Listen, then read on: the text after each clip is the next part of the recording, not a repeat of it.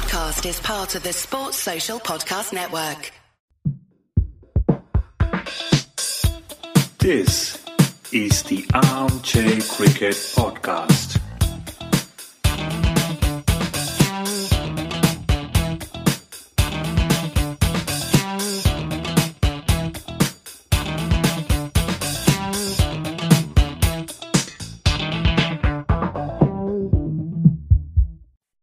Hello, all.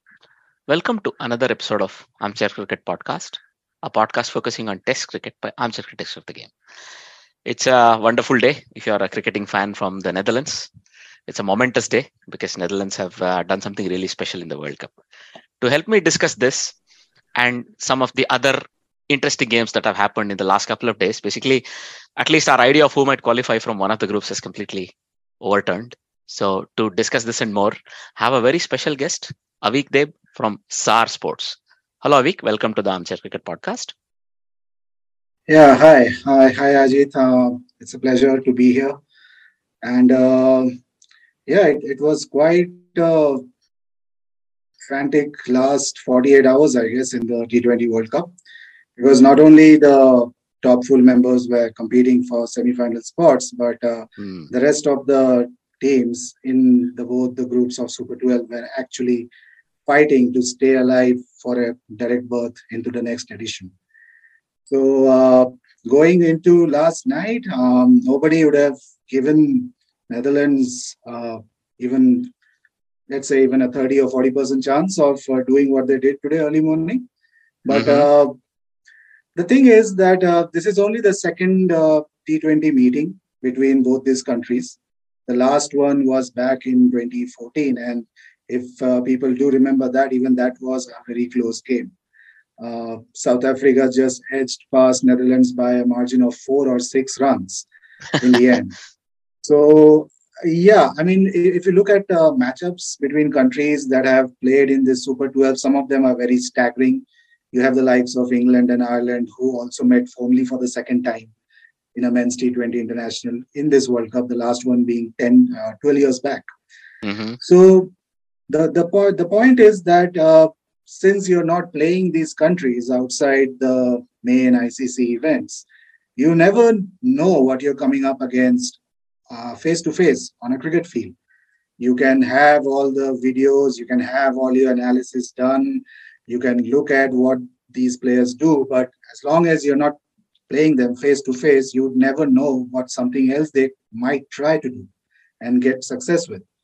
So right it, it is always a situation of, uh, I mean, throughout this T20 World Cup, you have heard the term uh, the upset, the most common term when uh, a lesser known country registers a win against a full member country, whether it's T20 World Cup or the ODI World Cup. But there, there are many factors which uh, people do take into account, but it's just to accept the fact that uh, if you're not playing these countries outside the ICC events, you should be also prepared to face something like this. Mm, mm. Now, now the interesting situation right now is that uh, Netherlands, since they were part of uh, CWC Super League as well, their trip to South Africa in 2021 was disrupted because of uh, the emergence of the Omicron variant. So they have two of those ODI matches left, which they are supposed to play in March 2023 when Netherlands goes there. Ah. And in all in all circumstances, South Africa's direct qualification for the ODI World Cup will might very well be on the line when those two matches take place. Absolutely. So these are wonderful things. Um, obviously, for the greater good of the game, uh, if you're looking 20, 30 years down the line, you you really cannot expect the sport to only exist because of 10 or 12 countries. You need to expand. You, you you need to bring in those other next 12 to 13 countries. So you might have a good base of at least 25 odd countries playing top level cricket for the sport to survive. So right, right.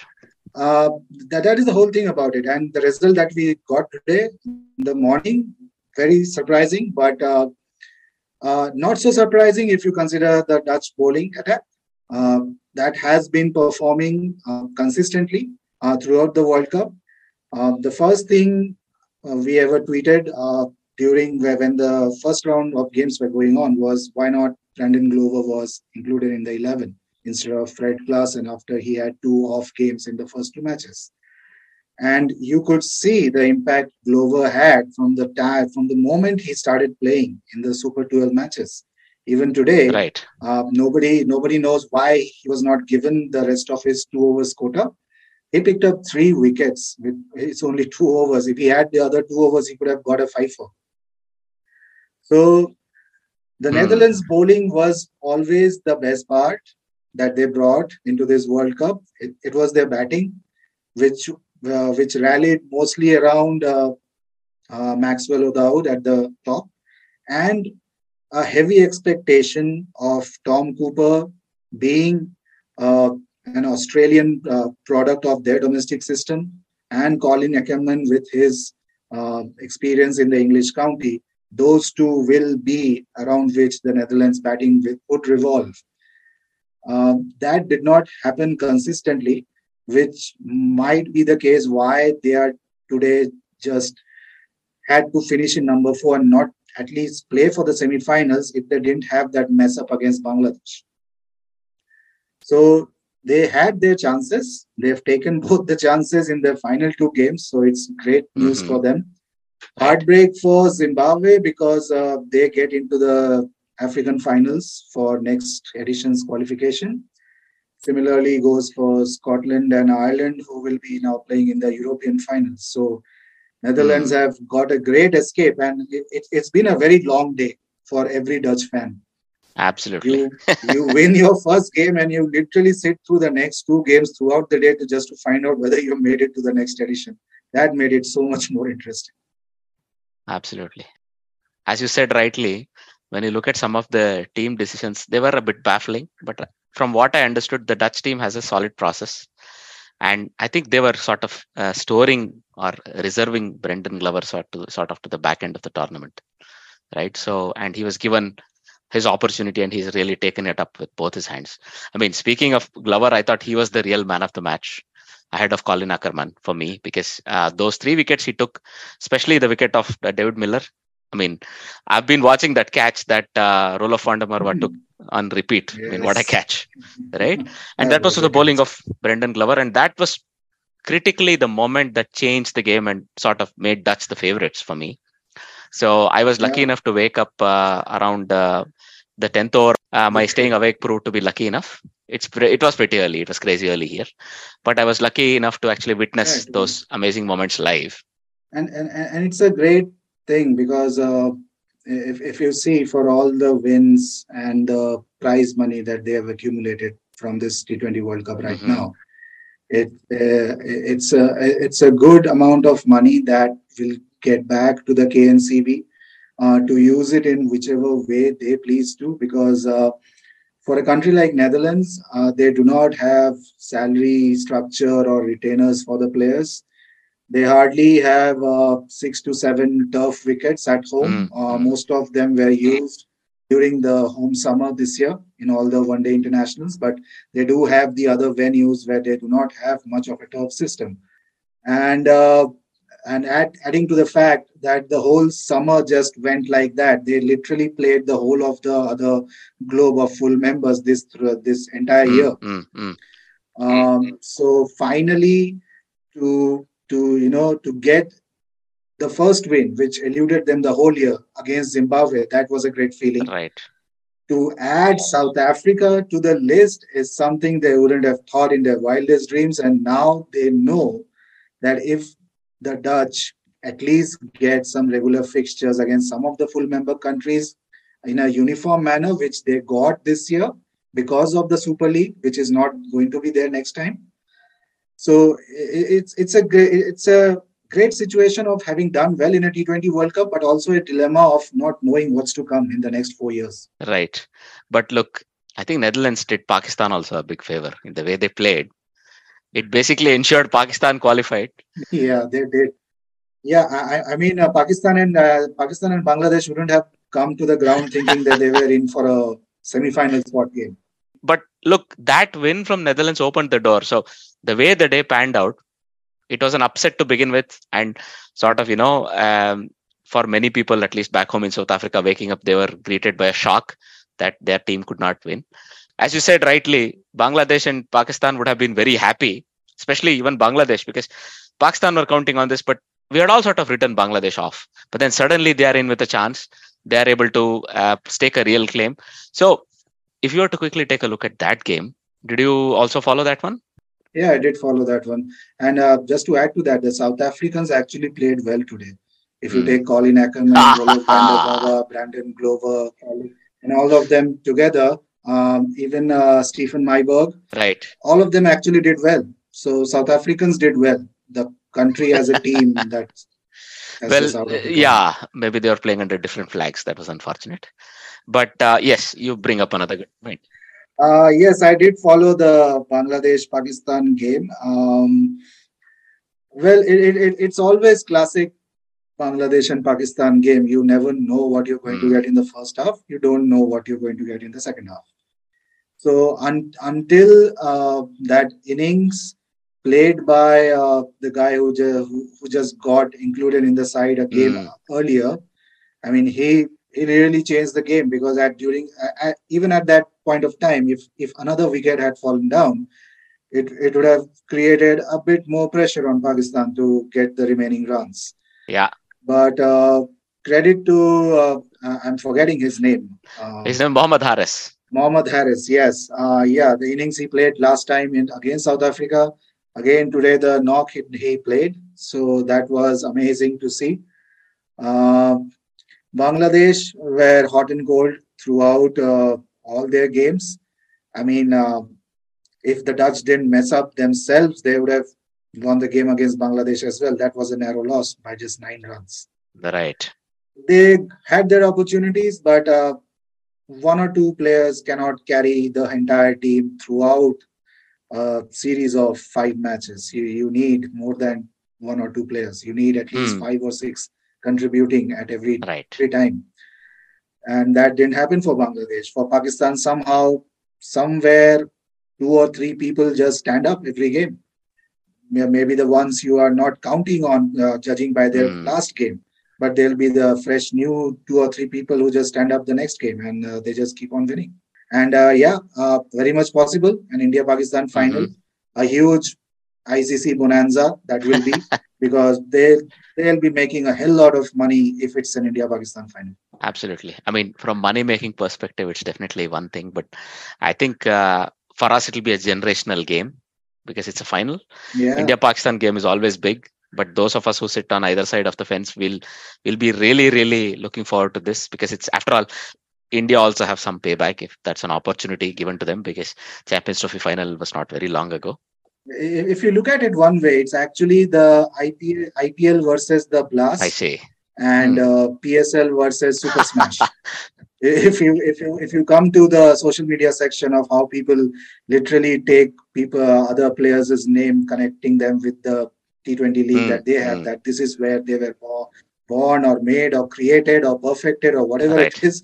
It is actually a, a matchup of uh, uh, T20 franchise leagues between these countries and not the country itself. Fair enough. So, so wrap up this Pakistan Bangladesh game. Look, I thought Bangladesh were a little bit unlucky in certain key moments. So, for example, Shakib's um, that dismissal, right? First ball dismissal.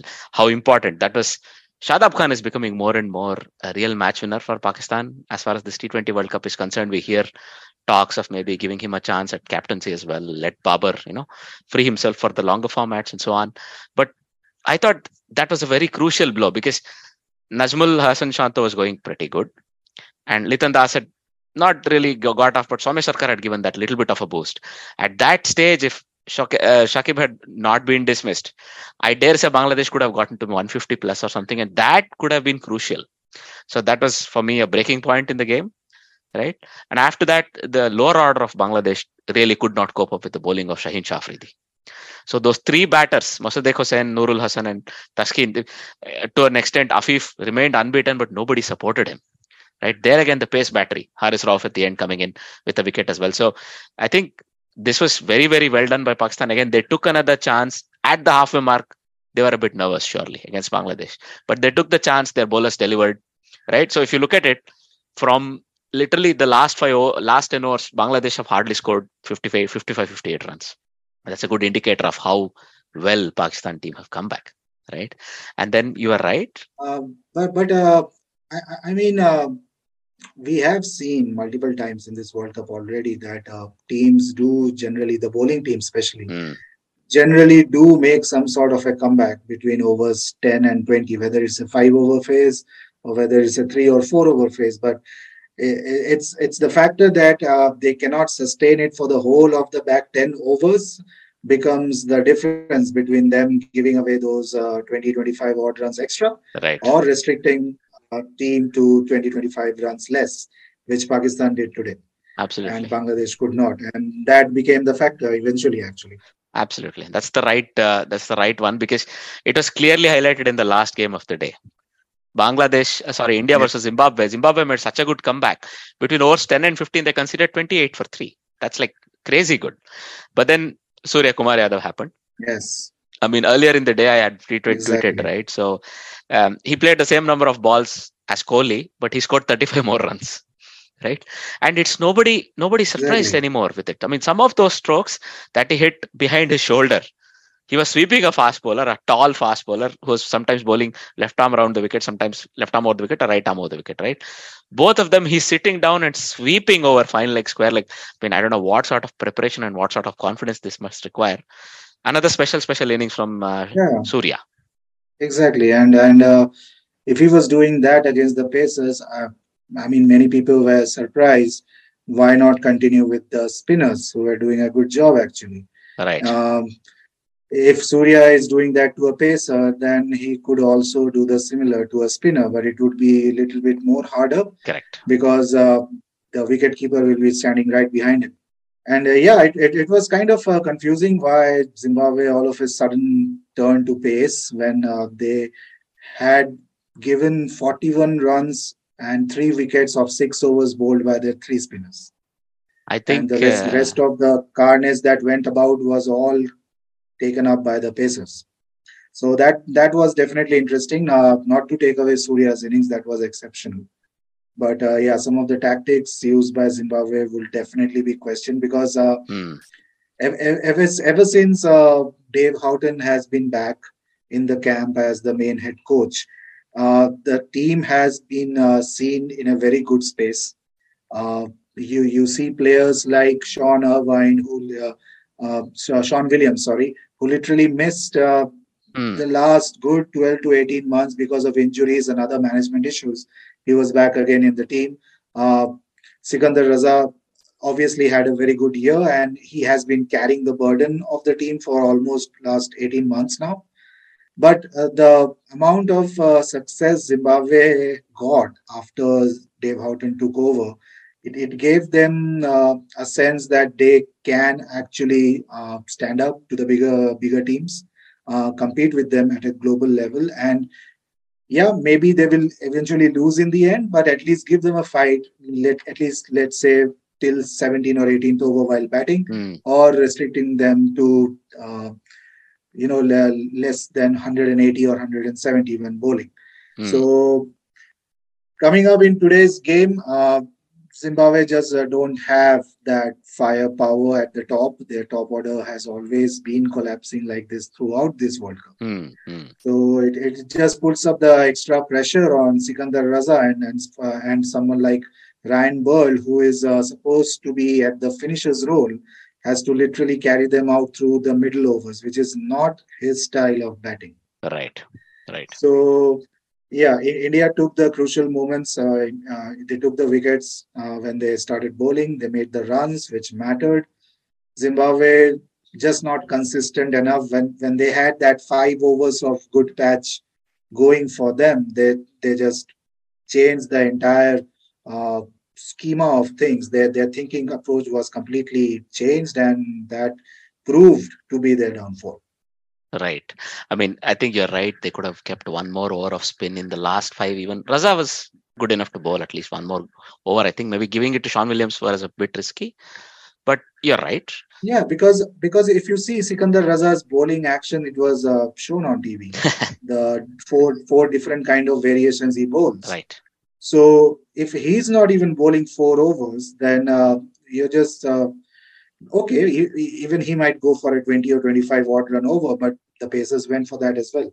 So why not stick with him and just try? Because it's never easy for a new batter coming in, and both Surya and uh, Hardik were literally very new to the crease Right. when uh, India lost all those wickets Hmm. in a hurry, actually. Right. So yeah, that that was very perplexing. Why the strategy suddenly changed from spin to pace, and uh, they paid the price for. it. Absolutely. Speaking of top orders, India still have a problem in the very top. Rohit Sharma today looked like he might be coming back into form, but then there is a formula. Bowl one shot ball, he'll hit you far away, then bowl another one, make sure there is one at deep square leg, and he'll hit straight down his throat. So in Australia, because of the grounds being very big, these shots which would carry for boundary in India will be a catch in the deep in Australia, right? So uh, do you think Rohit will be able to um come out of that uh, little bit of a problem he's facing right now? It won't be a problem if the ground is Adelaide the next time when it makes that shot. That will go for a six. Right. So uh, it's it's the stadium thing. So he has to take those things into account. I, I mean, for a person who is labeled as a good puller and hooker of the cricket ball, uh, Hmm. that's one of his major downfalls throughout his career. I mean, he has he's got out to that shot many times. than he has connected. Actually, I feel in the last few years. But again, uh, ground dimensions will be the key. Uh, he will, uh, if if facing from the right end here, the, the, that exact shot will be traveling the lesser distance in Adelaide. Hmm. It will be interesting how England uh, pitch up to him. If he if he does survive the opening spell from Mark Wood and uh, uh, the other pacers, um, it, it, it will be interesting how how they bowl to Rohit because uh, knowing his uh, tendency of uh, taking on the short ball i- is known worldwide. Every bowler has tried to do that, but England will definitely try to do that to him uh, when he has to be hitting to the longer side of the ground and not the shorter one. So they might not be bowling too many bounces to him when his leg side will be the shorter distance for him. Indeed. But look, if you were to look forward to the semi-finals now, uh, England had a little bit of a nervous victory against uh, Sri Lanka yesterday, and uh, they had some gains. So, for example, uh, the form of Adil Rashid is back. He he was uh, declared the man of the match and wonderful spell in that tight middle overs. Basically, Sri Lanka are supposed to be good at playing spin, but they couldn't work him out at all. And so Sri Lanka, right, they had one really strong top order contribution, and then not a lot. Bhanuka Rajapaksa could not get going at all, and nobody else contributed. They were all single digits. So a lot of credit. The way Wood came back to take take three wickets, this is a positive. The form of Adil Rashid is a positive. Sam Curran finishing strongly still is a good thing. But they had one thing to retract. It looks like David Malan may have had a, a injury that might put him out of semi-final, maybe potentially even out of the rest of the tournament. That's a problem. But all of this apart, the start that England had, you would expect they would run away with the game in the 12th or the 13th over, right? They were scoring at 12 and over, even at the power play mark and so on. Then suddenly something changed. And why do you think this happened? Because England seemed to be softening as the business end of the tournament seems to be coming up. Uh, What do you think about that? If you look at the first game, also it was not an easy roller, easy ride for them. Hmm. They did win the game against Afghanistan, but they stuttered. They did lose those wickets in the middle overs, Right. which may suddenly made the game more interesting. Hmm. Happened again against Sri Lanka. So this is an area of concern for them. If Malan is out of the semifinals for certain, then it's a very big uh, loss for them because Hmm. he's the kind of person who will stick around and carve out an innings uh, in case the Indian Pacers uh, go through the other top order and pick up early wickets in the semifinal. Right. Um, if the if the other thing happens, uh, all hell breaks loose from Hales and Buttler at the top, then Indians will not have any other place for hiding. Even they will take on the spinners. right. Uh, I mean, the kind of uh, kind of success Hales has got in the Big Bash League over all these years, I mean, it, it's just coming to his his bucket uh, bucket right now. I mean, if he survives the first ten overs, he will be the one who will be going against the spinners, Right. and uh, that that will be a tough choice for India on what to do because. Will it be a great move if you replace somebody with uh, Chahal and try them with England? that that will be a Mm. bold move considering he hasn't played even a game. But uh, thinking from the fact that uh, they do have a good lot of uh, left-handers in their lineup, you have Stokes, you have Moeen Ali, you have Sam Curran. Uh, so most likely Ashwin uh, will keep his spot in Right. the 11 Right, right. and uh, he, he will just hope that uh, the Pacers uh, pick, pick out uh, Hales and Buttler and the rest of the right-handers before he gets get, gets the ball in his hand. Mm, Uh, mm. This England this England lineup, as always, whenever you look at them, are capable of going above 250 and getting bundled out within 100. uh, but they are not going to change the way they play Right. that is that is one one one thing that is going to be a standard one and it's going to stay is the way they play Hmm. uh, india on the other hand there was all of a talk of a new style of you know attacking from the get-go and keep going around it till the end and see where it goes the new approach and something like this was being talked about throughout this year when they were trying few things in the t20s but against England, uh, they have to keep uh, their backup plan A, backup plan B in place and sorted out. If if if their uh, formal approach of uh, you know approaching that game Hmm. goes haywire because of an England onslaught. Right. So from that perspective, I think it'll be a wonderful battle. Indian Pacers versus the England top order and vice versa.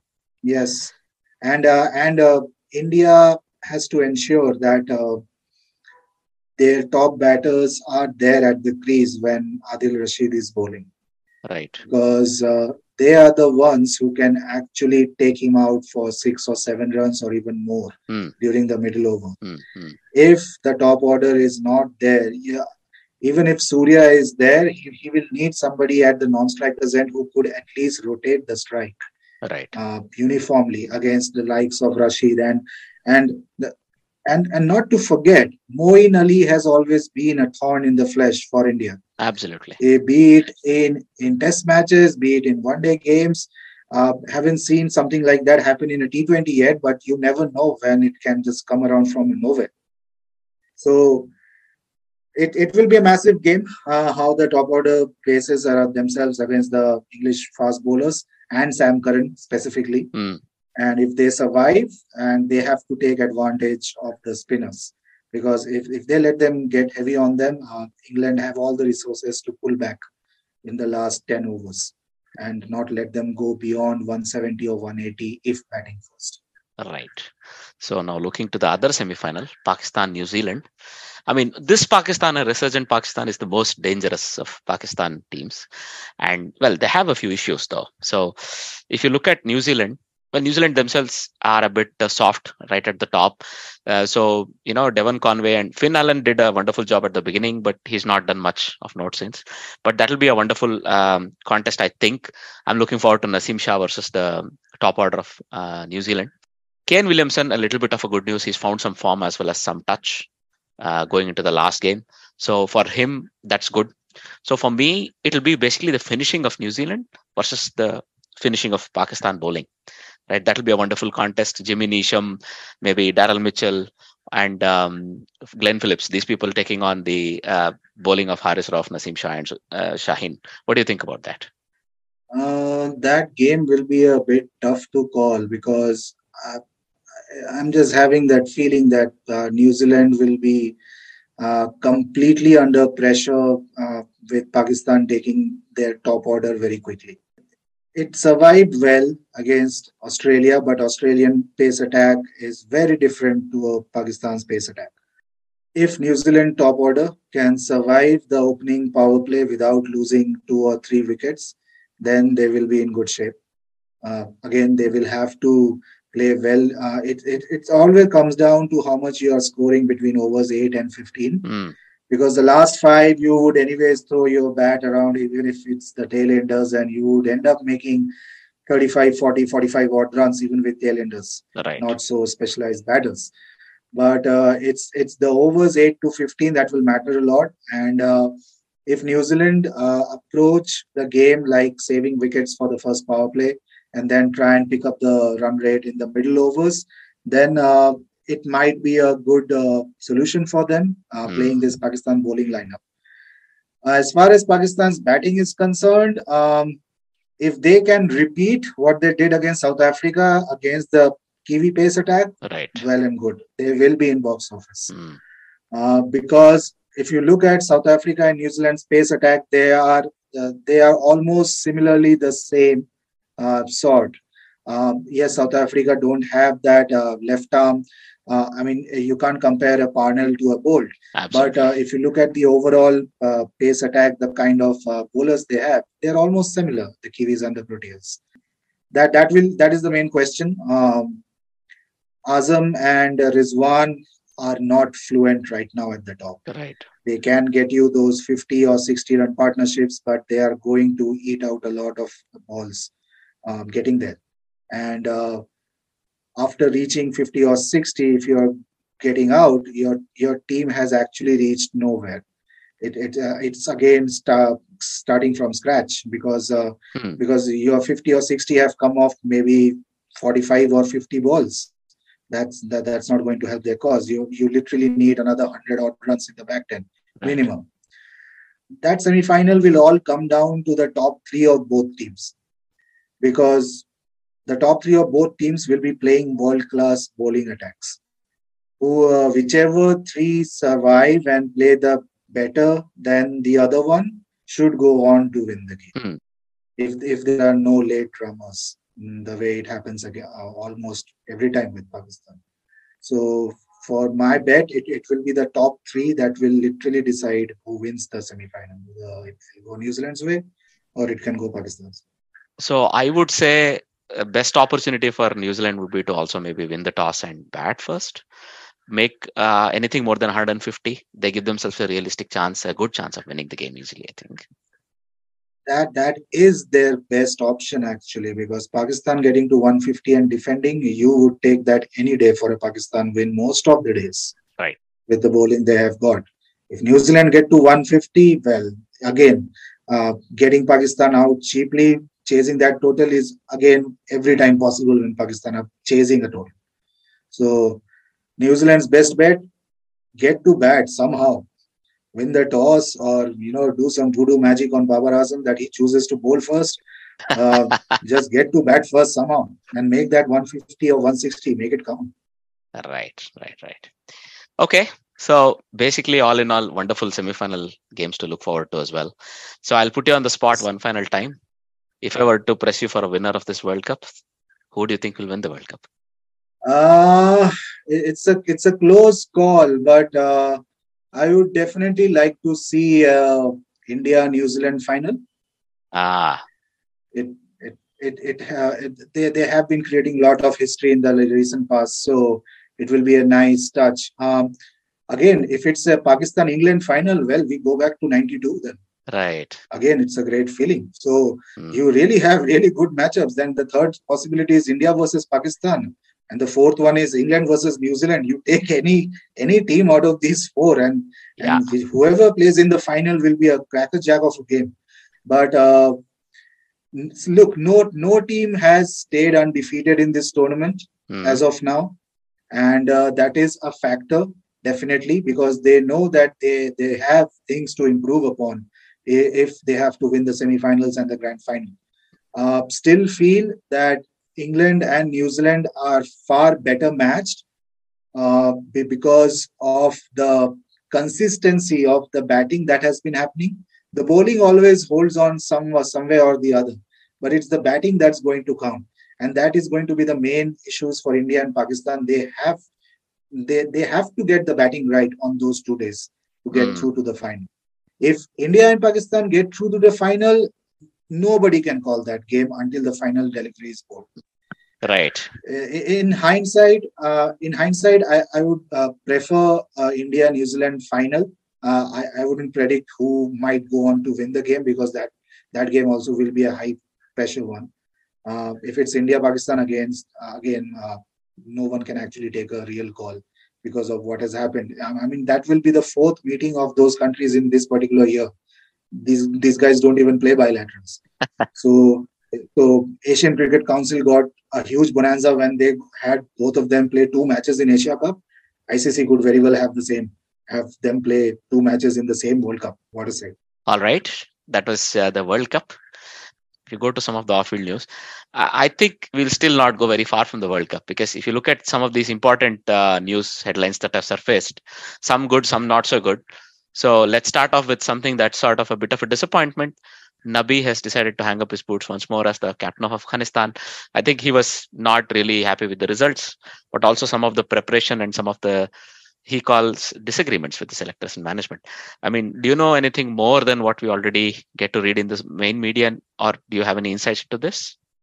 Afghanistan's captaincy has always been a sort of musical chairs. I mean, I mean, maybe even Nabi is has lost count of how many times he has become captain now. Uh, since since uh, they started way back in 2007 and 2008 in a, in World Cricket League divisions, uh, they were playing in Argentina at that time, and Nabi is playing since that time. Wow. Uh, yeah, it, it, it is it is always crazy when it comes around World Cups for Afghanistan. If you look at 2019, uh, Gulbuddin Naib was suddenly made the captain of the team uh, after uh, Asghar Afghan uh, left the job and literally sacked from Mm. his position as captain. Gulbuddin Naib, uh, the poor guy, had to go through nine, uh, nine defeats in a row in a World Cup. Probably will be his only stint as the captain, or you never know, he might again come back as Right. captain again. But uh, right now, I, I, I feel Afghanistan actually have a stable captain is in uh, Hashmatullah Shahidi in uh, ODI and the test formats, I guess. Mm. Uh, T20s will always remain a challenge. That they, they, they are such a bunch of talented cricketers, and and uh, not just Nabi, Rashid, or Mujib, but there are others like uh, Naveen ul Haq. He's he's he will definitely get a big bash league contract for sure. Right. Um, and and there are other players like Ahmed is there. There is uh, Najib Zadran. There there is uh, Rahmanullah Gurbaz uh, who have played the likes of uh, um, the Lanka Premier League and uh, definitely will have more opportunities coming to them since we have South Mm. Africa T20 and UAE T20 all coming up next year in Jan Feb. It's it's jam packed. When it comes to their national team, um, they have escaped definitely to the next edition of the World Cup only thanks to their ranking. But it's it's not a ranking that has been uh, it is it's not a ranking that is being there for them defeating uh, teams much ranked higher than them. But it is most most of the matches that they play are, are revolving around Zimbabwe, Ireland, Bangladesh, and uh, some of the other uh, smaller nations, maybe in Asia Cups or something like that. Mm. Um, they, they, they are not the ones who are playing these big teams outside the World Cup. So that again remains a problem for them. Uh, recently got to know that uh, there, there are problems of the board receiving their funding money from the ICC because of the current situation of their government. They do not have direct passages or influx uh, or or the uh, or the legit wire transfer system to get the funding that they are supposed to get from ICC, and that has been a huge problem for them.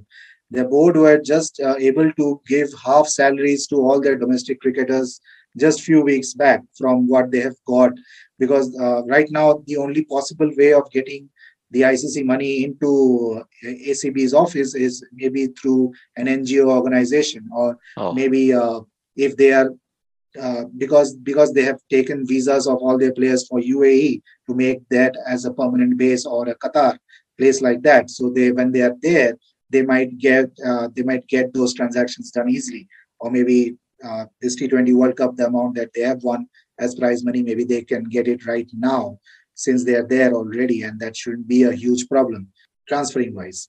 Hmm. When when when you talk of all these factors and and their their, their preparations were not uh, that bad. I mean, uh, Qatar, uh, they they have uh, recently uh, joined hands with Qatar Cricket Association since last year and made uh, their uh, stadium, which is the Asian uh, Town uh, Cricket Stadium in Doha. Right. That that is their uh, home base right now, along with UAE. Their pre T20 World Cup uh, camp took place in Qatar. Then they flew into Australia, played few uh, warm up games, uh, then the official practice games, and the Super 12s were there. Um, Nabi was appointed captain just before the World Cup because uh, uh, Rashid Khan uh, left that post, right. and uh, it, it it has been happening like that. Like like I said, it's it's like a musical chairs. You never know who's going to be there or for how long. They need a stable leadership uh, in the end because they go through all these coach changes as well all the time and uh, whoever they get into their setup is not going to be available with the team in Afghanistan, in Kabul, throughout the tenure. They will eventually meet up with the Hmm. team uh, during midway or en route to a tour or going to some other place, and they will directly meet up with them there. So th- there are a lot of things that goes behind the scenes for Afghanistan cricket team, and not to say that they are factoring in when it comes to their performances on the field, but uh, yes, uh, they need a stable captain who has a sense of assurance uh, from the back end side and uh, not having to take everything head on as it comes to them. Hmm. Let's see who the next captain is, uh, since uh, Hashmatullah Shahidi is not part of the T20 system as of now. Right. Uh, they might go for somebody. Uh, you never know. Rashid may again come back as a captain, or they might throw the dice and select Gulbadin again as the T20 captain, or maybe out of nowhere you can, uh, you know, promote Najibullah to the captaincy reign as well. So you you never know with Afghanistan. You just have to wait and watch. All right. The next uh, news that I wanted to discuss is that not so savory one that uh, Avishka Gunatilaka, the Sri Lankan cricketer, it's come to light Yeah. that uh, he's been arrested on uh, a charge of sexual assault in Sydney, and uh, Mhm. he's going to be going to the courts tomorrow. Uh, so this is a bit unfortunate. This guy actually stayed back with the team in spite of an injury. He was subbed out uh, from the squad, and he still stayed back with the team. And looks like, um, yeah, some unsavory things may have happened. Um, he so he's currently in police custody. Modern day with so many apps available with which multiple things are possible. Maybe um, I don't know. There's probably a curfew as a team, and uh, probably there are some rules which you have to adhere to. Maybe they were relaxed because he was not a part of the main squad anymore or something. But uh, does it take you by surprise at all? This thing? If you know, another national captain right now hasn't been given uh, bail on Mm. his uh, rape accusation charge. Nepal's national captain Sandeep Lamichhane. Right. So that that that that makes two instances now of these things happening, and uh, they shouldn't really happen because because uh, maybe uh, a Sri Lankan player might not be uh, you know worshipped as an idol as much as a Nepal player is back home. Uh, the Nepal fan base is absolutely insane, and they love their players and the captain Hmm. to any end. So it was a huge heartbreak for them knowing that uh, Sandeep Lamichhane got involved in something like this. And that too, uh, just few days prior to their departure to Kenya for a bilateral series in which he really did well. Right. A player who is not part of the squad but was part of the squad should be adhered to all the rules which are in place for your regular playing squad. I, I don't think there should be any lapses in terms of how a person should conduct himself, whether he is in the squad or not in the squad. If, if you're there, it, it's not Sri Lanka that it has happened. It has it has happened in Hmm. Australia. You're just putting a bad name again. Uh, uh, so with all that is happening, has has been happening in Sri Lanka these past few months due to the economic uh, situation out there, this this this just puts uh, another black mark on on what has been going on for the recent past. Uh, considering that some of the players actually got suspended last year because of what they did in England, uh, going out of their team curfews and and were clicked on uh, phones, uh, having a smoke outside in the night time. So Yeah. Yeah. these these, these small things of uh, non-discipline uh, has been seen in the recent past. Uh, the team management has to take a more uh, responsibility of this. They, they they simply cannot just sit back and then expect answers to come to them as to why and how this happened. Hmm. that, that thing itself shouldn't be in the entire uh, background of your head also when you're when you're part of a management trying to take care of a team overseas in a different country. Right. So uh, let, let's uh, i mean i have very little information on what has actually transpired. I've just seen the headlines. Hmm so I, I wouldn't know uh, or I'm not sure what to comment on it. But uh, if if these things come into light uh, when a team is actually there there for a global event in a World Cup uh, in another country, it, Mhm. it just uh, gets gets you unnecessary negative attention you just don't need when you're on tour. Absolutely. We really hope, you know, this affair comes to a swift and a right conclusion. And we really hope, you know, that uh, these things are not happening again and again. It really throws cricketers everywhere in a bad light. And, uh, you know, we teams and players get to learn a lesson from this that they have to be careful. Now, going forward from there, a little bit of another, uh, I wouldn't call it sad news. It's just uh, one of those things that come. So Calum MacLeod has uh, announced his retirement from international cricket. Scotland's, uh, I would say, stalwart for a while because I think uh, he's been he's been with the team for more than a decade, and I mean his returns have been slowly reducing. We see that uh, when it comes to most players' career, but he even was a part of the Scotland team that played in this World Cup. Any fond memories for you? Lots of them actually. He started off as a bowler, uh, in in fact, and uh, he Right. he, his bowling was uh, uh, suspended because of his action and uh, he had to remodel it and it didn't uh, so he reduced a lot of his bowling and uh, turned his uh, mind into batting. And what uh, class act he has been for uh, scotland not just the national team but uh, for his domestic clubs in scotland as well. I mean he he he remains uh, one of the few Scotland players who actually got to play first class games uh, during uh, the intercontinental tournament that used to take place between the top associate nations, which was run by ICC. hmm Uh, they had uh, first class uh, status. He again becomes one of the many players who will just leave the game without having played much first class cricket.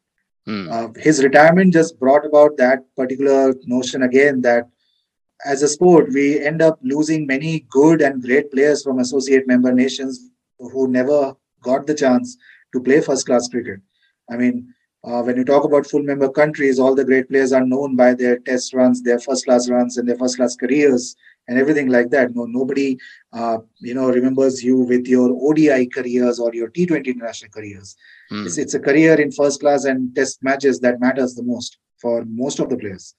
So for associate nations, first of all, it doesn't exist, and uh, that that is a sure loss. Um, there are many special moments. Uh, the 2018 World Cup qualifier, where he literally took Rashid to sword and and hit him everywhere around the park as Scotland beat Afghanistan that day.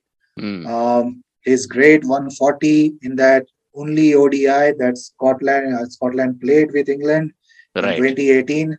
Hmm Uh, they might never meet again in an ODI if England have his way.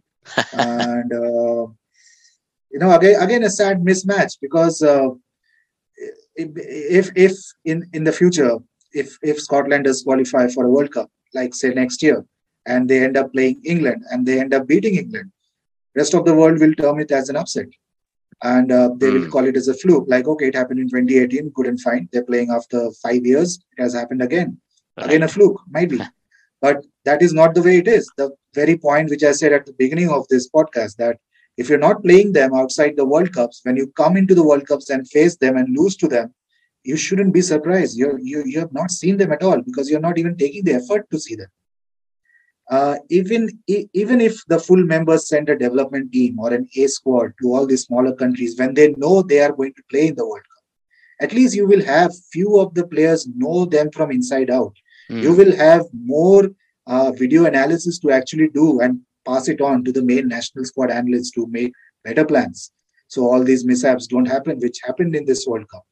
Sri Lanka losing to Namibia, West Indies uh, losing to Scotland and Ireland. Uh, again, uh, Bangladesh. Uh, I mean, okay, Zimbabwe and Pakistan do play each other at times, so uh, that was not quite of a mismatch Mm. but again uh, netherlands beating south africa today so you come into a world cup having not faced them at all in any format of the game and then you stay surprised as they win the game against you. Like, how did this happen? Well, you should be better prepared uh, if you don't want these things to happen. So MacLeod has been one of the stalwarts of Scotland cricket who have given them all this, all these wonderful memories over the years. And uh, the current uh, CWC League Two Championship, which is all, also a qualification pathway towards the World Cup qualifiers. Right. He he was he he he is among one of the top batters in the entire series as of now. I mean, he just scored few centuries just in the last round, which which got which had Scotland play. So it's a great shock, in fact. But uh, if if he's in good space and uh, he uh, he feels that this is the right time to move on, well, it uh, it it's it it still gives Scotland a bit of time before uh, the World Cup qualifiers in June and July in Zimbabwe. I mean, Right. if this came next year in Feb, March, they wouldn't have got much time. Now they have the entire winter and the entire first half of next year to fill that place Hmm. with somebody else in the squad or or or have somebody elevated to that spot to take his place and maybe try and play some more uh, bowlers or an all-rounder in the team because uh, in in the recent 12 months scotland uh, have lost now both kyle coetzer and calum macleod exactly. from the from their setup. So those two positions are very crucial for them in all formats: the opening position and the number four. So uh, still, I would feel okay. Uh, a very sad loss. Uh, maybe it came at a wrong time as well, but Scotland still have good five to six months to figure out how to cover that spot. within. Hmm. But yes, an associate legend, he will always remain for all that he has done. Uh, his his family, who's uh, his uh, his family, uh, one of them being the main photographer for Cricket Scotland, and Right. always posts all the great photos. Uh, you may have heard of Donald MacLeod. Uh, if you if you check his Twitter account, that that's the main photographer traveling with Cricket Scotland all the time, and all the photos are being posted by him whenever Scotland is in action. right. So a great family, uh, a great sports person, and we just wish him all the best for whatever he plans to do in the future. Indeed. Going further, a little bit of a good news. So PCB has allowed uh, Pakistan cricketers to sign up for the SA T20 League starting in January. So this has been facilitated due to the uh, series against West Indies uh, of Pakistan getting uh, postponed. This one can allow you know new players to be admitted not only by the teams but also be used in games, right? So because of this, Yeah. it would be a very good thing that uh, if more Pakistani players are also were to get uh, chance to play in the SAT20 league. I mean, look at looking at it from a bigger picture perspective. Was it sort of something that Pakistan were waiting for these things to fall in place so that they could allow their players to play, or do you see something else going on? Um, with respect to the series with West Indies getting postponed, I don't have much info on that. But uh, since it has freed them the opportunity to have players play the franchise leagues, uh, why not? I mean, except the IPL, Pakistan players are actually available everywhere across the globe. Uh, it's just the IPL that they are not part of. Uh, Right. some of them, most of them are part of the Blast. Most of them play the CPL.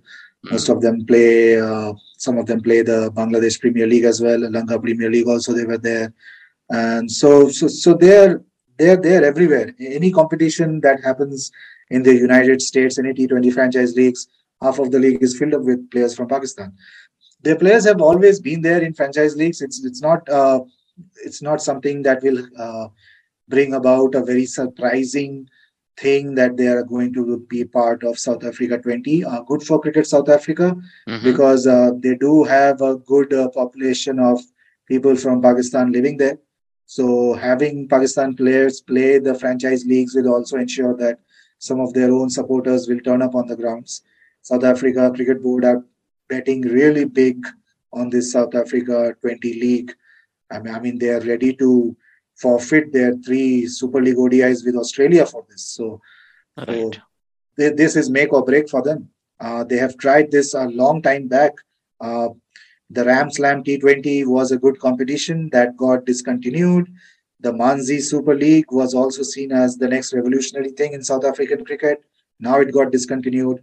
The only good thing that South Africa 20 has is the backing of their main national broadcaster, Supersport. Supersport was never involved with any of the other T20 leagues uh, before that have been Hmm. played in South Africa. But them backing and being the main uh, title sponsors uh, for this new T20 league bodes really well for the cricket board. And and and, and if they get players from whichever part of the world it is, so it's just good for them because uh, that competition will uh, run alongside uh, the UAE's international T20 league as well. So you might see a few players jumping in and out from this country to that country during the event itself. For them, getting uh, the assurance that Pakistan players will be available for the league is brilliant news. It's, it's good news for the league. Absolutely. So the upcoming election for the ICC chairman post. So this is an interesting one because uh, Greg Barclay, who's the incumbent chairman, will have a will have somebody to contest against. So it'll be chairman of Zimbabwe Cricket, Tavengwa Mukul Mukuhlani. I hope I got his name uh, right. Yes, yes. What are your thoughts on this? So this comes at a last moment and a little bit of a surprise, but I think he may be getting some support from some full member countries we hear and some associates. So this might be an interesting one for you because there are look there are 16 votes, right? 12 full member votes, one independent director, and three other votes. So do you think we we may see an upset here as well? If Barclay gets uh, votes of BCCI, Cricket Australia, and ECB, Hmm. uh, then uh, it might again tilt towards his favor.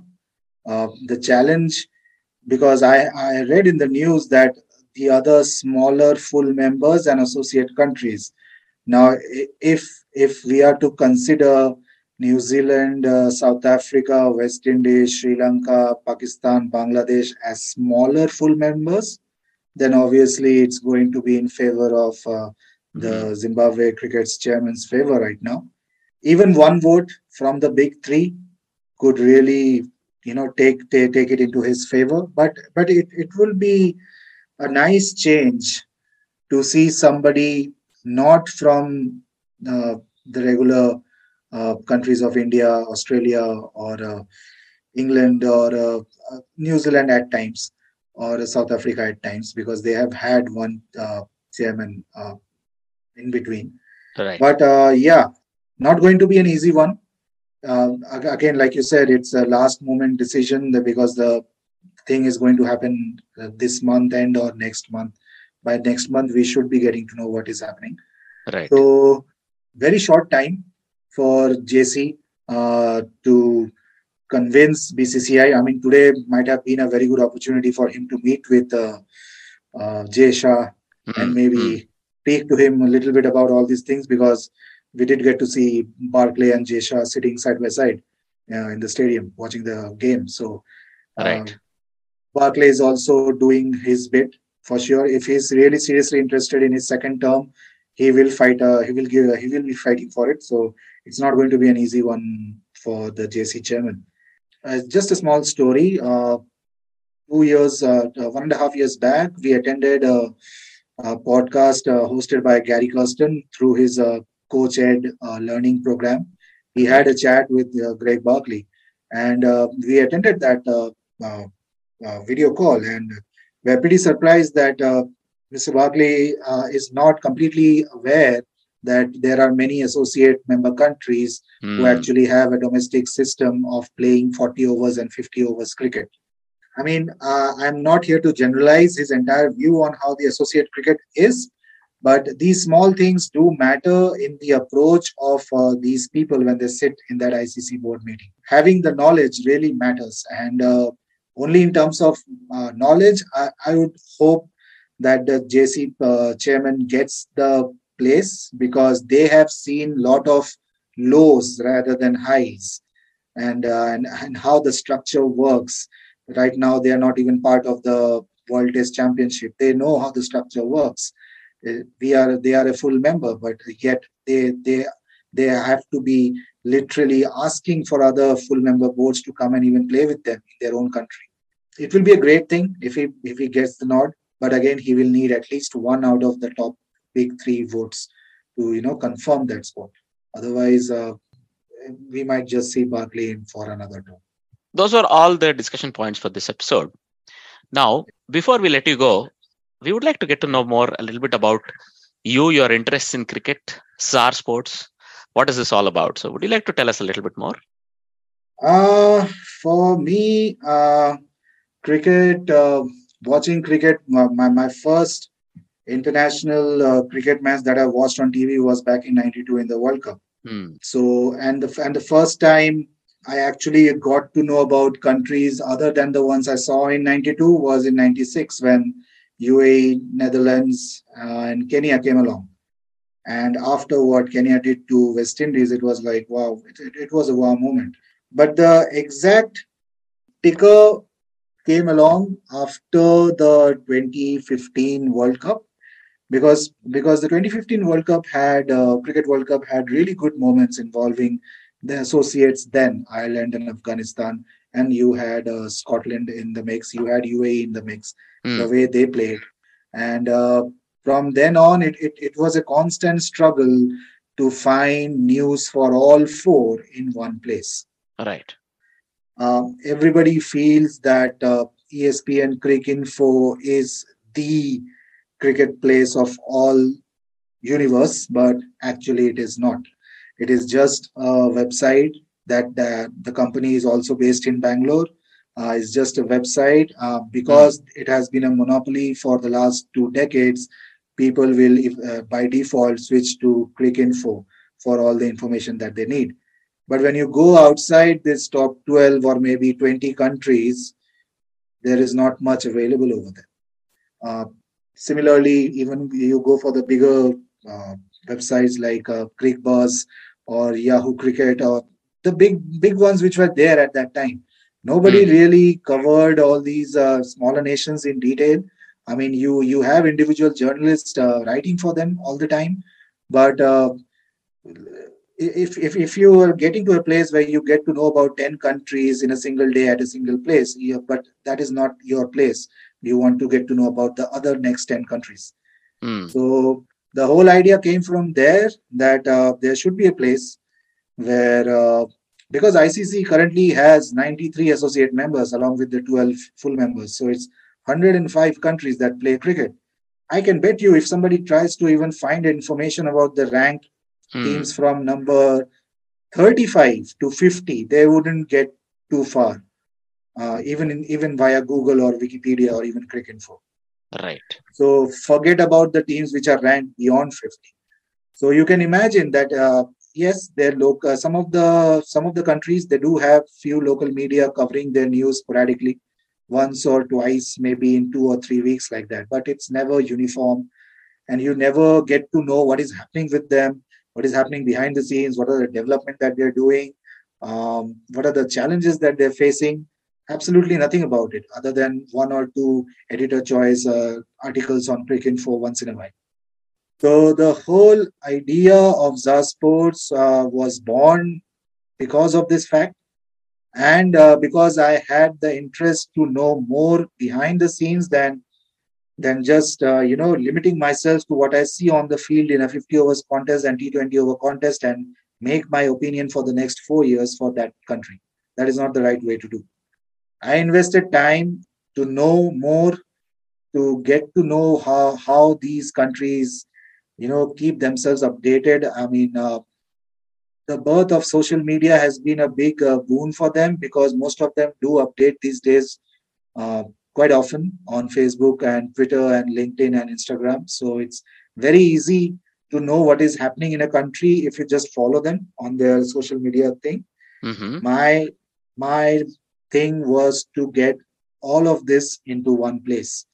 And yes, um, it, it, it was the time when the internet was expanding in, in, in terms of apps and monetization and everything. And, and since uh, during that time, uh, having a website and having some monetization thing going up becomes a second, uh, you know, income option for you. Why not even try that?